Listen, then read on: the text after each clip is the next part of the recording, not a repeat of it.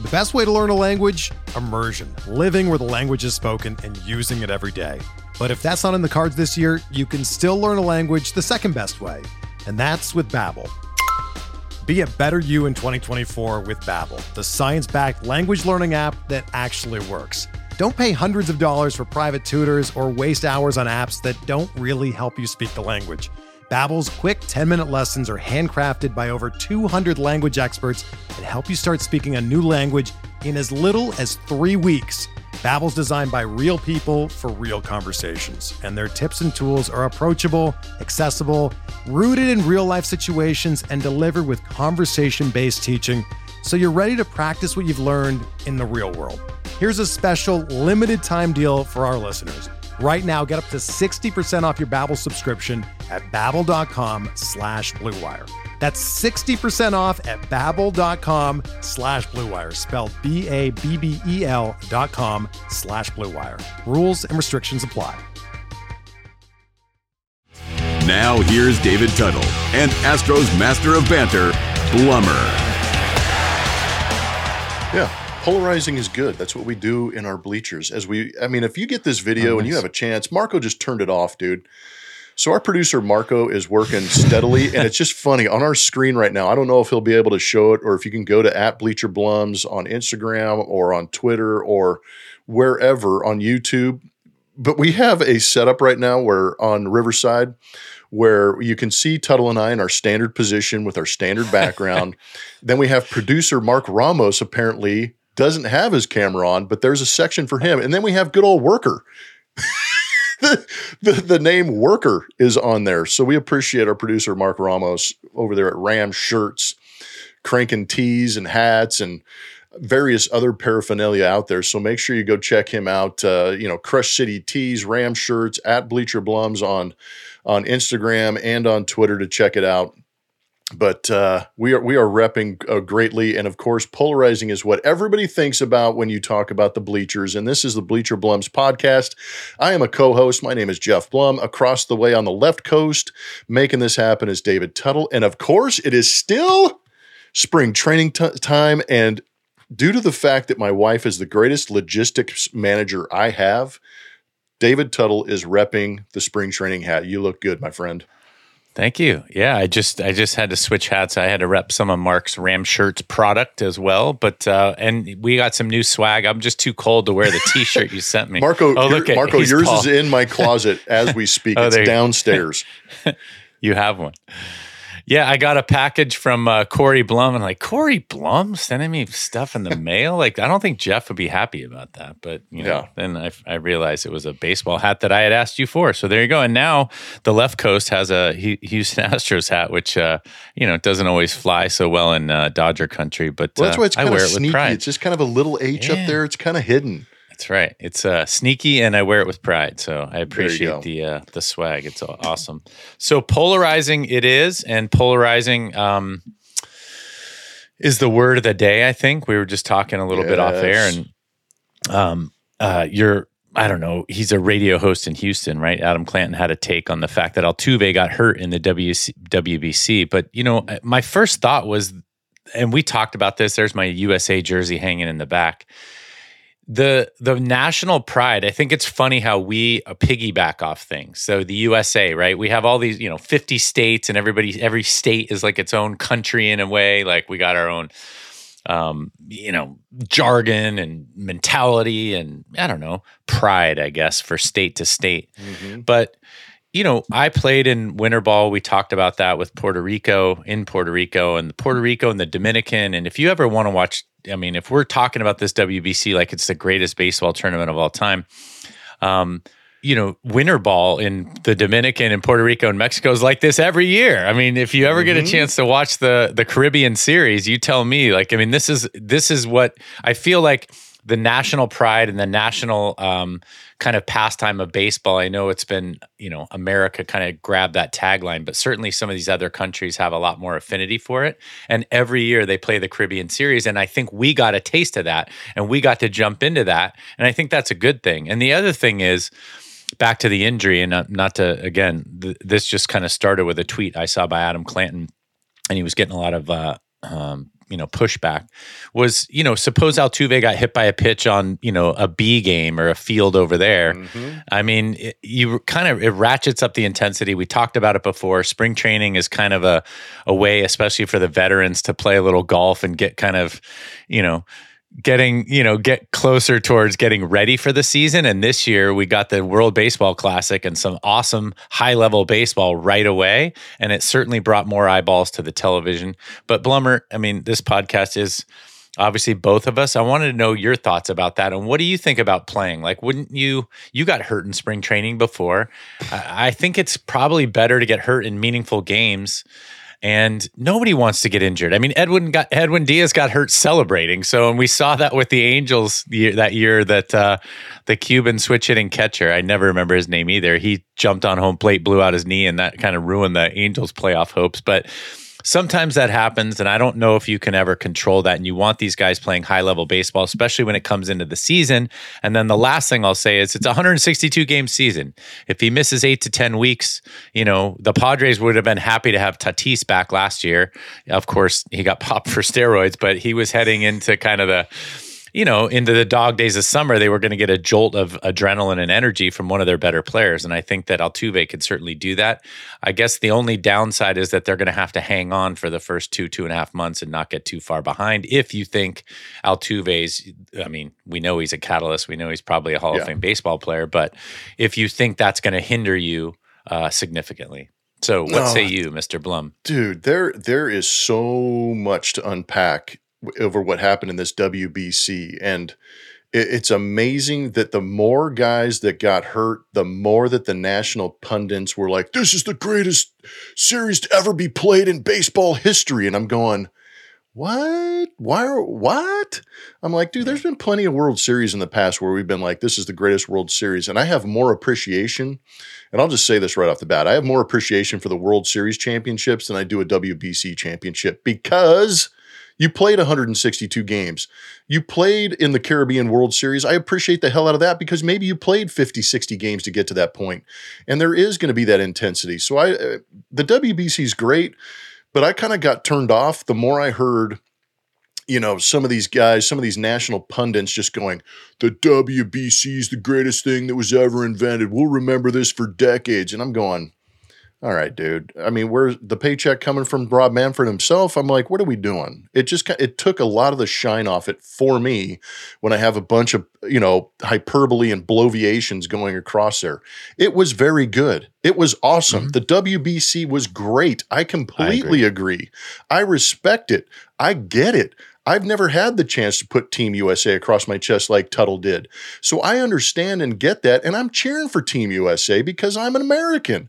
I get that. And I love the fact that Japan won because Japan was the better team. I think the Dominican Republic underperformed a little bit, but Japan was a better team. They had better pitching, they played a better game, and Team USA lost the championship game. So I love all of that.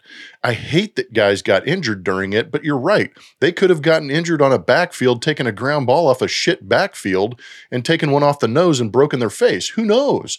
Um, do you think that the Dodgers are going to shut down spring training? Because Gavin Lux, you know, blew out his ACL. They have to go find a shortstop now. Uh, are you gonna Are you gonna shut down the Mets spring training because Brandon Nimmo slid into second base awkwardly and sprained his knee and his ankle and is going to be out for a while? You know these these things suck, and it's really unfortunate that Edwin Diaz got hurt. It's unfortunate that Altuve got hurt. I think that you're kind of missing the point that Daniel Bard has been a yard sale for most of his career, and you shouldn't be shocked that he's missing spots by about three feet. But that being said, it's not the end of the world. I still appreciate the WBC. I like that it shines a light globally on the game of baseball. But the reason there were so many eyes and so much intensity on it because it happened in 10 days. If this this still doesn't compare to what it's like to run a marathon and finish a marathon but I do get it. I love that eyes are on baseball. It's unfortunate guys get hurt, and that's kind of where I sit on a lot of this stuff. Yeah, you know, it's unfortunate, and you took it another another way because the injuries, like you said, that's part of the game. Where they get hurt isn't always the I don't know. That's not always the crux of what we're talking about. If they get hurt, you're disappointed. But I felt like there was a little. Uh, I don't know, association between the high intensity baseball with injuries and maybe, like you said, in the 10 days in the accelerated um, kind of timeline there was. But I do think you you bring up a really good point. Dominican probably underperformed, but they had just come out of the Caribbean series. So you have some of these teams that were actually playing so in the Caribbean series right before and there can be some I don't know. I think the U.S. and the and uh, USA team and Japan were kind of fresh and ready to go, and it was kind of Yep. exciting for them because That's a good point. guess what? They don't have to play in spring training. So I think there are a couple a couple little side notes there. Now, I, I just want to hit on one point that you touched on because I was writing some notes last night, which, you know, how often I write notes for this podcast. I mean, whew, Congrats, bro. one, one every 20. But gosh, Smoltz and Joe Davis talking about the greatest I that you kind of just touched on it, but I think if you have to I'm, I always use the simple analogy. If your wife says you're not telling me I love you, you know, I, that you love me enough, and then you start saying I love you, it rings hollow. I got to tell you, it rings that your wife's like, eh, you know, I know I told you I don't hear it enough, and now you're What's saying it a little too much. yeah, what's the angle? And I, Joe Davis, this is the greatest. I mean, Shohei Ohtani versus Mike Trout. This is what we all came to see, and it's like. Eh, I'm not. I mean, that was cool, right? That was one little piece It was of it. very but- cool. But was but it the that more cool? the the last the seventh eighth and ninth innings and i did watch more than just last night. I had a bunch of people text me saying are you watching this? I go yeah i've been watching it for like five or six days. They're just turning it on you know hearing that the championship is coming down to the end.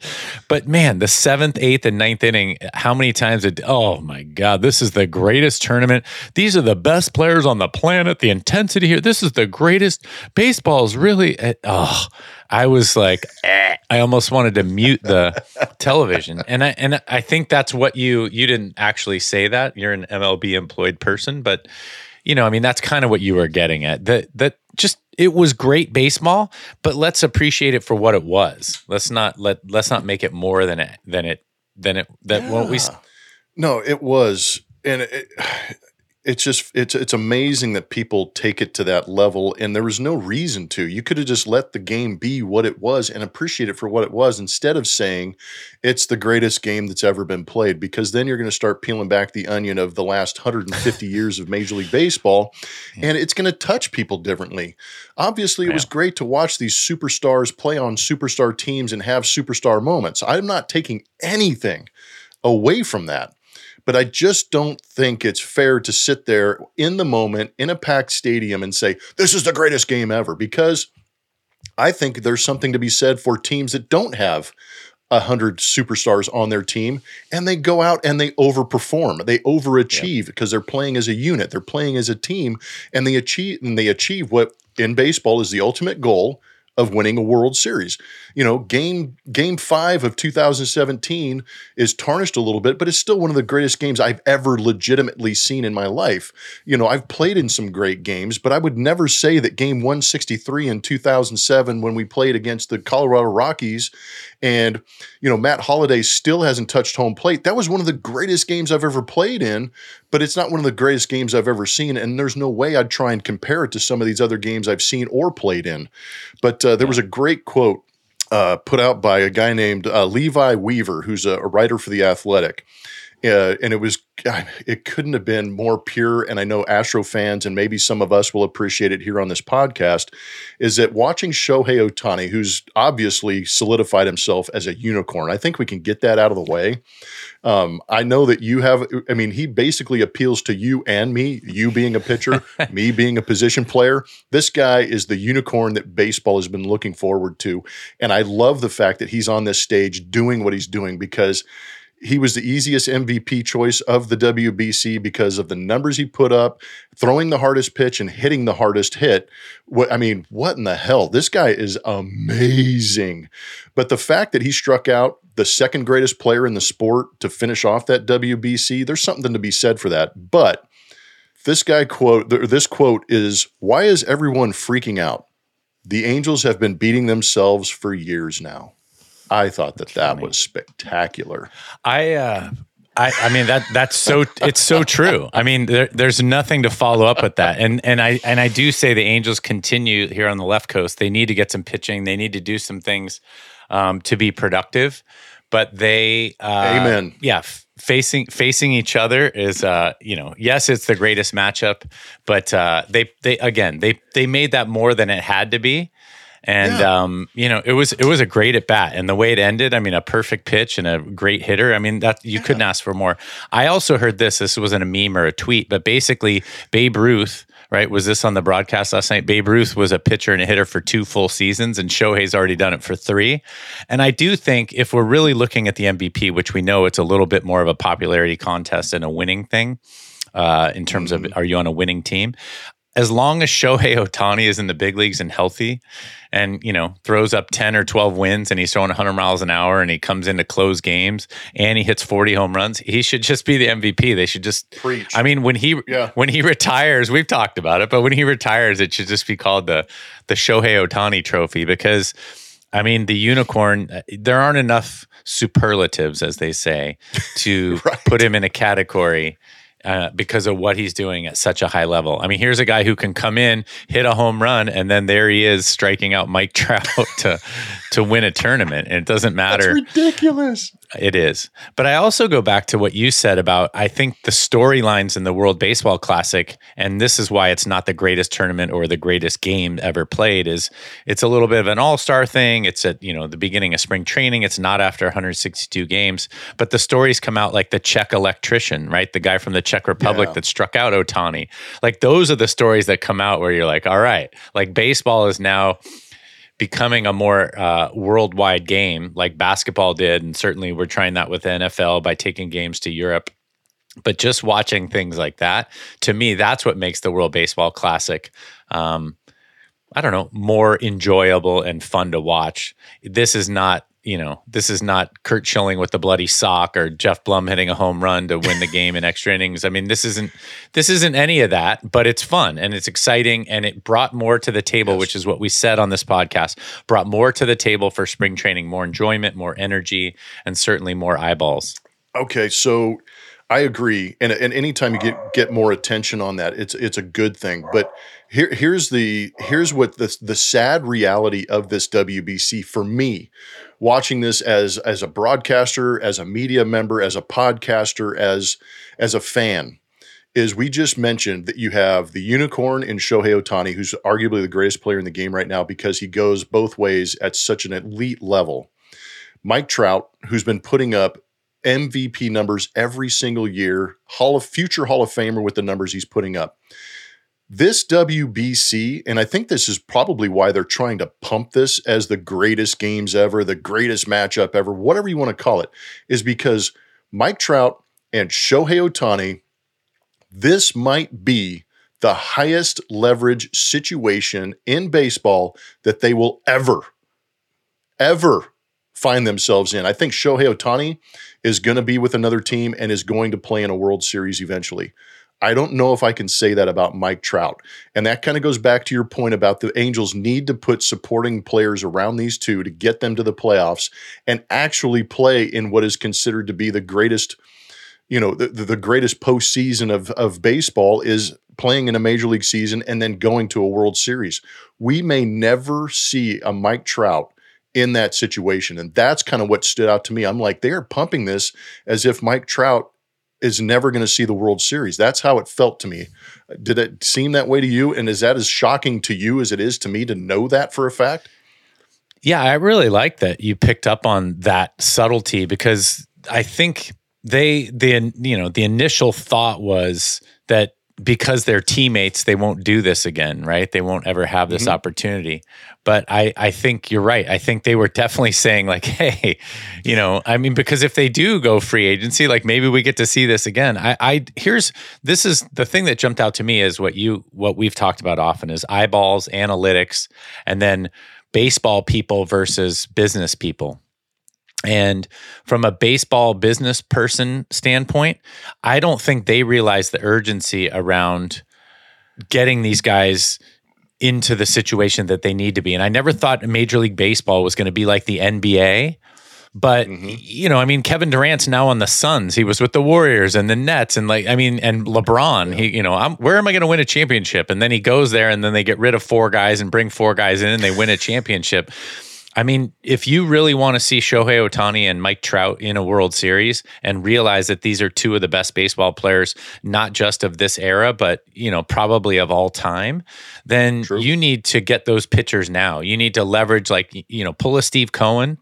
Uh, and and leverage the fact that you have him on the team because what's going to happen to your point, and this is already what you're thinking from a business standpoint, is in the next few years, Shohei Ohtani, when he's a free agent, is going to go to another team and he'll be able to pick whatever team that is Dodgers, Yankees, Red Sox, jump to the top of the list. Mm-hmm. And they'll pay him an exorbitant amount. I mean, can you imagine Aaron Judge and Shohei on the same team? Like all of a sudden, dear you're like, hey, and you know they'll, you know, Gerrit Cole's there, they'll pay for some more pitching. And all of a sudden, they also have a three million, three hundred million dollar payroll or more, you know, six hundred million dollar payroll, but they don't care because they're going to win two or three World Series. And the Angels can just say, gosh, all this time we had these two great players. And I think this is the other thing about baseball we saw with Barry Bonds. It's nice to have great players, but you can intentionally walk him a hundred times.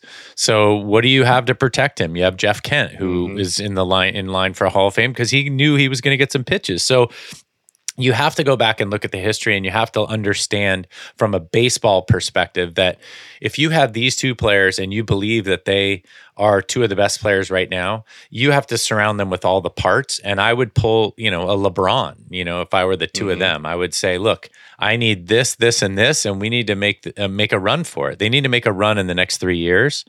And I don't know if the Angels, I mean, Arte Moreno had the team on the market for a while and then he pulled them off. I don't know what he was gauging, but I do think it's maybe more of a subtle version of tanking, but he was probably trying to fire sale a little bit with with keeping the payroll under a certain threshold and anyway that's that's probably getting too deep but i i Yeah. I agree with you. They were selling it like that was the only time the matchup could have, uh, the only time they would have a matchup like that. But I, I think there's also that hey, we might see this somewhere else, and maybe the fact that we saw it in the World Baseball Classic and we want to see it again is, you know, is I guess all dependent on what the Angels management does. Yeah, I totally agree. And it's got to be frustrating as hell for Mike Trout to be in that moment, have the opportunity. He did well in the WBC in some clutch moments too. So I think it was kind of fun to see a player as good as him performing in that moment and on that stage. But I would, if I, like you said, I'd, if I'm Mike Trout, I'm freaking frustrated, man. I'm like, dude, this was fun. I Yep. want this. I want more of this. How do I get this instead of having to do it every four years? And you've got to be able to support this guy. I know his pay, his paycheck, you know, garners, you know, a third of your payroll or whatever it is. But at the same time, these windows of winning are not very big. And if you do have those those guys who are the best, obviously they're going to put butts in the seats.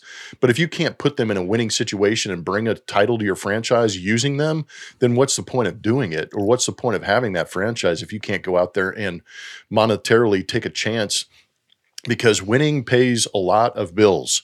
I'm I'm finding that out here in Houston that you know winning can up ticket prices, it can up merch value, it can up uh, a lot of things, and you're going to bring a lot more fans and attention to your team when you are winning instead of going.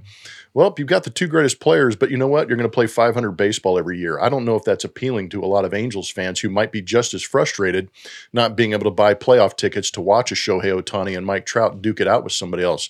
And oh, by the way, Anthony Rendon is a pretty damn good ball player, just hasn't been healthy. Yep. I totally agree. And and here's the thing is like I, I'm not an entrepreneur type guy, but if you're starting a business, do you want to cut corners from the beginning? Or do you want to take a risk? Like let's get some more money from the venture capitalists and take a risk and push it a little bit because you'll get more quality players and maybe more quality output. There are no guarantees in winning ever. But look what the Padres are doing. I think they're an excellent model for what the Angels could at least Yep. attempt to do. They're just keep shoving it in there. And most people would say that's kind of a mid market team. You know, they're not a high payroll, high team, or they now have a high payroll, but they're not typically a high market, high dollar team. But they obviously are mm-hmm. finding the money somewhere to just kind of go for it. And yeah, I mean, they don't have the Scherzer or the Verlander or the Cole, but, you know, getting you Darvish, who we saw pitch, and he's always pretty legitimate, getting three or four quality starters, Snell. I, I mean, you can have some guys in there that are maybe just, you know, kind of number one starters, but not, you know, aces necessarily, and get three or four of those guys with a bunch of really good players like Soto and Machado and, you know, uh, Tatis. Uh, They're going for it. And so you can compare that team. You're right. Bogaerts is they're signing this year. So Trout and Ohtani are a great place to start. Rendon is a way above average player when healthy. They've got some young guys coming up.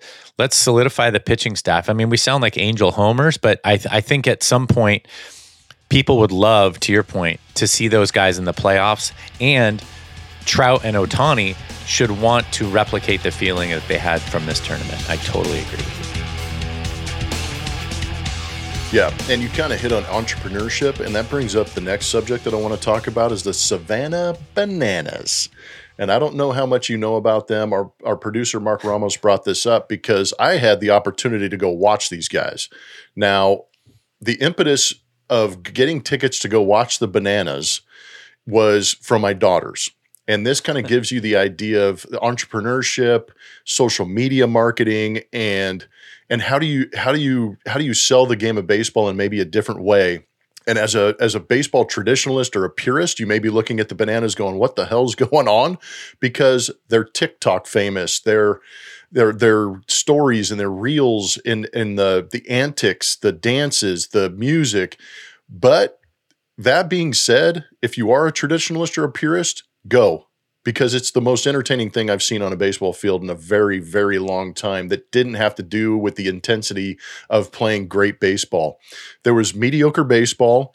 They had a clock up there that started at two hours and started to tick backwards, but every inning had something going on. There was a song, there was a walk up song where the guy was doing a dance, there was a catcher doing a backflip and a throw to second base. There, there was a, a pitcher throwing a flaming baseball. There was an umpire twerking after a called strike three. There was a first base coach that was dancing literally to every song that was coming on.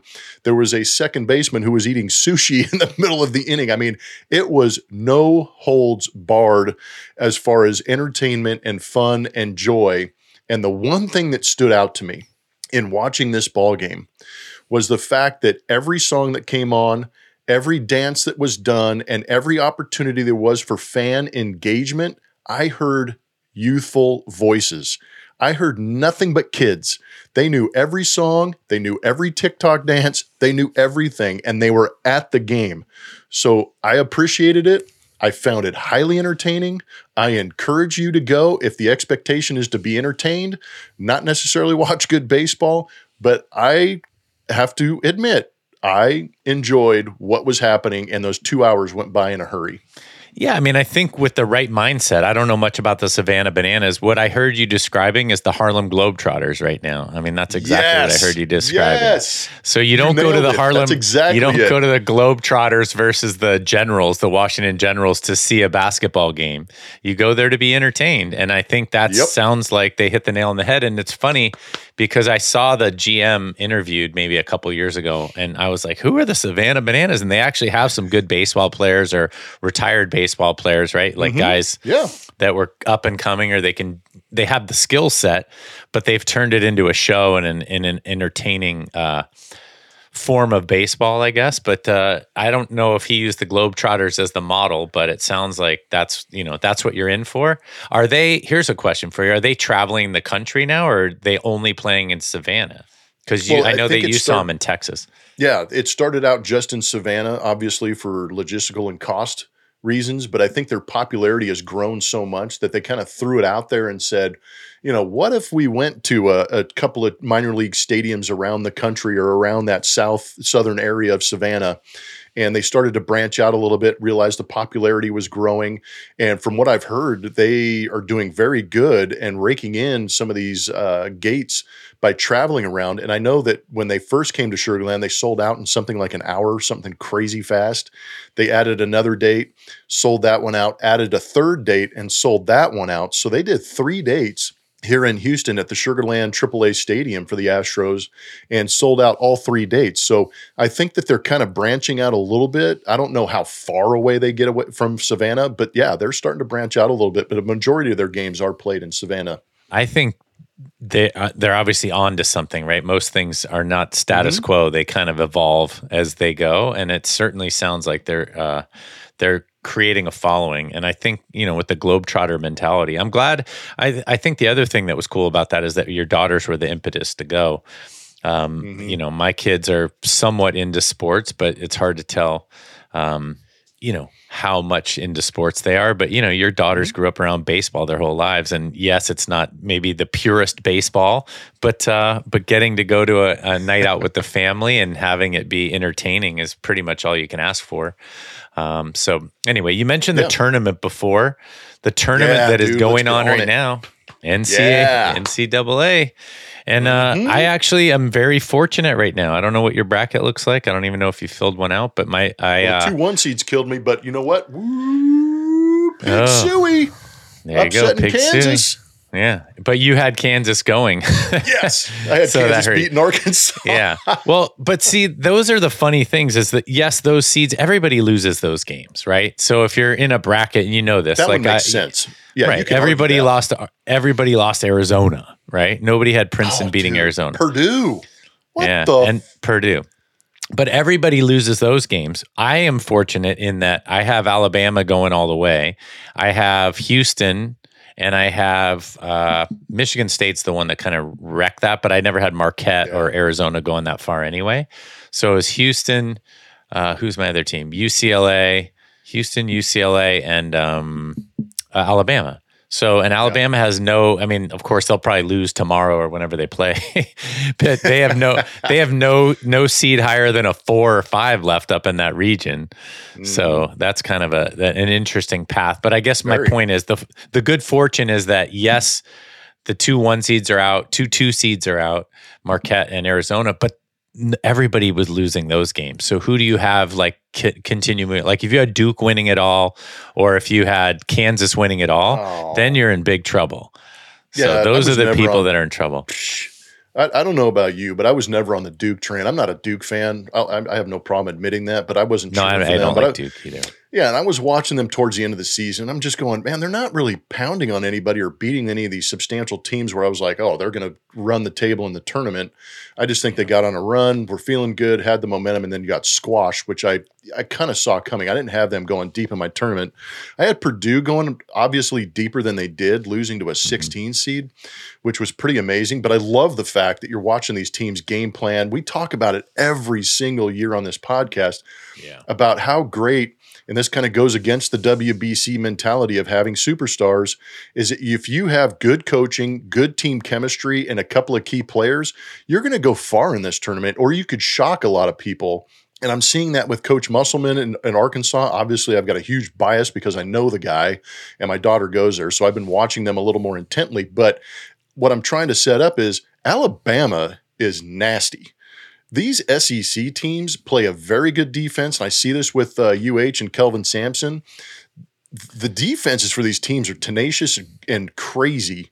Um, but Alabama is sneaky. They've got that freshman who cannot miss a shot. He, he is a freak athlete, uh, plays both ends of the court, can put it up there.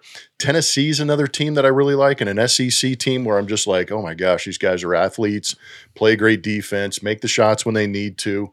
But uh, the tournament has been it's been great to watch, and I've, I think UCLA UCLA starting to kind of I don't know if I have I think I have UCLA probably being the team to beat the rest of the way. To be honest with you, I don't know if you feel the same way or if that's kind of my Pac-12 bias coming out a little bit. But uh, the way they play basketball and having some of the senior, some of the seniority and experience they have kind of turns me on a little bit.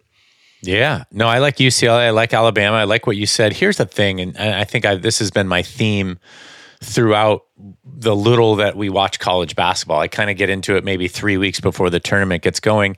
But I told you Baylor the year they won it, and Baylor obviously got knocked out, which is you know probably great for Houston. But you look at Houston, Baylor, Tennessee, San Diego State, uh, and Alabama, and these are grown men. I mean, this is what we said before. They all Houston's they all the remind way. They've got they've that's got right. men. No, that's what I said. Houston, Baylor, Tennessee, San Diego State, and we and we weren't watching them throughout the year. They're kind of four or five seeds, San Diego State and Tennessee. And somebody said they just couldn't hit water if they fell out of a boat, and then they started scoring. So their defense has always been shut down. But they they they don't all remind me of UNLV. Don't get me wrong. I kind of say that every oh, time, but the bottom line is those guys play tenacious D. They're 22, 23 years old. They're filled out. And that was kind of, I think that counteracts or it kind of supports your point about Duke, which is Duke had their best player was a freshman. They're kind of the still the mm-hmm. one and done. They have the most talent. But when you're going up like against Shead and Shead and Sasser at Houston, Sasser, yeah. those guys are those guys are those are big human beings that know what they're doing with Kelvin Sa- Sampson, you know, kind of steering the ship. So Houston's been solid. Tennessee, I, I just think Bruce Bruce Pearl, unfortunately, I mean, he's not as big as Rick Majerus, but Bruce Pearl looks like he's about to explode all the time. Like he might he might have a heart attack on the sideline. But those guys play intense defense. San Diego State, I got to watch a little bit in this tournament, and their coach said nobody plays defense like we do. If we can just make a couple of buckets, and uh, you know that was Steve Fisher's program, who had come from Michigan, and this guy was his number one assistant. And every year they're kind of the same, right? Twenty eight and seven, and they get in the tournament. But this year just seems different. So I think to your point, the tournament's been great. The teams that are going to be the most tenacious on defense, um, that can hit shots, obviously, right? You got to score the basketball. Um, Yeah. Those guys are going to win. So Those are the surprises, yeah. Yeah. So it'll be interesting. I like UCLA. I think I still have Alabama going all the way, but Houston, Alabama, U- UCLA, I wouldn't be surprised with any of those three moving in. Michigan State, I mean, they're certainly the underdog. You want to bet against Tom Izzo, but I think they're, you know, they're probably just a little short on talent um, and maybe, um, you know, some seniority. I, I'm not quite sure there. Yeah. No, no, I think Tom Tom Izzo in the tournament. I mean, he, that wow, he's Yeah. got some like ma- he's like a magician out there with what he's able to do with some of these guys. Crazy. Absolutely. And and you know, and this is somebody brought this point up, somebody much smarter than I, but they uh it's one thing to prep, like all week they're prepping um for the for the game. So you have five, six days to watch film and do it. But then when you win a game and you're into the next game, you have one day to prep. That's when you get a really good handle on who the good coaches are. And I think Yeah, to your point, dude. Izzo's in there. It's like give me one day and all right, and then a half, right? We're gonna make halftime adjustments, and then all of a sudden it happens. So I mean it's their it's their profession, right? They're good. It is. So here's here's a one last little side note about the tournament that's funny. I listened to Rick Pitino after he got you know blackballed and Iona hired him. This was a two year ago uh, interview, and he's like, I, "I'm gonna I'm gonna live out my days in Iona." Look, I realized I was in the fast track with you know Kentucky, and then I went to Louisville and da da da, or Louisville as you say. Um, that always reminds me. Remember Scott Service, the pitcher, not the catcher? Do you remember Scott Mm-hmm. Service? He was crazy guy with the Reds. He always said, "Hey, how do you pronounce capital of Kentucky? Is it Louisville or Louisville?" And I was like, "I don't know. I, I you know this one, don't you?" I always said it's Louisville, and he goes, "Oh, I pronounce it Frankfort," and then he would move on. oh, gee, got So, him. Yeah, got him. That was his thing. He he might ask everybody that first day of spring training, like, "Hey, buddy, how you pronounce that cap-" one that, yeah. I know, but he would ask. I mean, a new guy every year. I'm like, I know. I Mm-hmm. finally, by year two, I figured it out. I, oh, it's not Louisville or Louisville. anyway, Rick Pitino was like, I'm just going to live out my days that I own. I love it. This is a great place. These kids. And yesterday, he took the St. John's job. So, I just, I just, I just Shocking. don't. I know, but I just I know it's business. I realize it's an opportunity, but those Mm-hmm. words have to ring hollow at some point, don't they? So I, I don't mean to Oh, end on do a you believe downer, anything that comes out of Pitino's face no, other than how to play the game? no, yeah, exactly. So he's a good coach, Yeah. and that's probably what he says. You know, Yeah. kids, it's not my moral compass. It's not my, you know, Yeah, do as I say, not as I yes. do. Ugh. And I can't play for guys like that. We're adults now, right? Tell your kids that and see how it goes. Well, that's what you wonder if some of these kids in this generation now that have witnessed what he's done and be like, you know what, I think I'm going to take my kids somewhere else. Um, I got a question for you about the tournament because it, it, the March Madness always succeeds. It's amazing. The teams play well, coaches coach well. Uh, it creates, uh, you know, like we already talked about. It's not country pride sometimes, and I'm finding this out. It's uh, you know institutional pride. But that being said, I think that college basketball refereeing is awful. oh, I hate it. I think you're going to say awesome. They suck. I I don't understand what games these guys are watching at times. I'm tired of seeing these games where you've got 25 free throws at the half and 9 for the other team. I hate they don't get an out of bounds call right without going to the monitor. I don't what do we do? I don't know. Uh, that that's the only pet peeve I have on Mar- Ma- March Madness Yeah. is the refereeing is terrible. Huh. I mean, it's a great take. I, my thought is typically we say this about umpires and referees unless you get into the Joe West of the world or the Angel uh, Hernandez of the world. But the, uh, the, you know, they don't have it out for one team. There is a homer mm-hmm. aspect, you know, sometimes you can see with the crowd and the, the momentum and maybe my frustration. And just to, I do remember watching last week, my frustration is that it seems not that it's weighted one way or the other, but the and you know this too with a strike zone and uh, you know certain umpires have specific strike zones is if it starts to be kind of a ticky tack game where there are a lot of fouls called, they don't change yeah. it or adjust it. It just stays ticky tack. And I thought there were there was a specific game, and now I can't remember what it was. I mean, one of the bigger teams got knocked out, but it was like foul every time down, and it was for both teams. I'm like, just mm-hmm. let those guys play. Maybe it was it Arkansas. It was Arkansas, Kansas, I think, where they knew Arkansas wanted to muddy the waters with Kansas. They're going to play rough. They're going to grab. They're going to push yes. just to kind of make the game like that. But then when it became that way, and this was too early in the game too, but it was, you know, 10 minutes into the first half, and all of a sudden you're like, oh, that's what this game is going to be. And I was frustrated by that as well. And I don't know if it was me so frustrated with the specific referee saying, hey, you know, this guy, you guys can't keep calling that because we both know, like, once the umpire establishes the strike zone, now you want it to be consistent.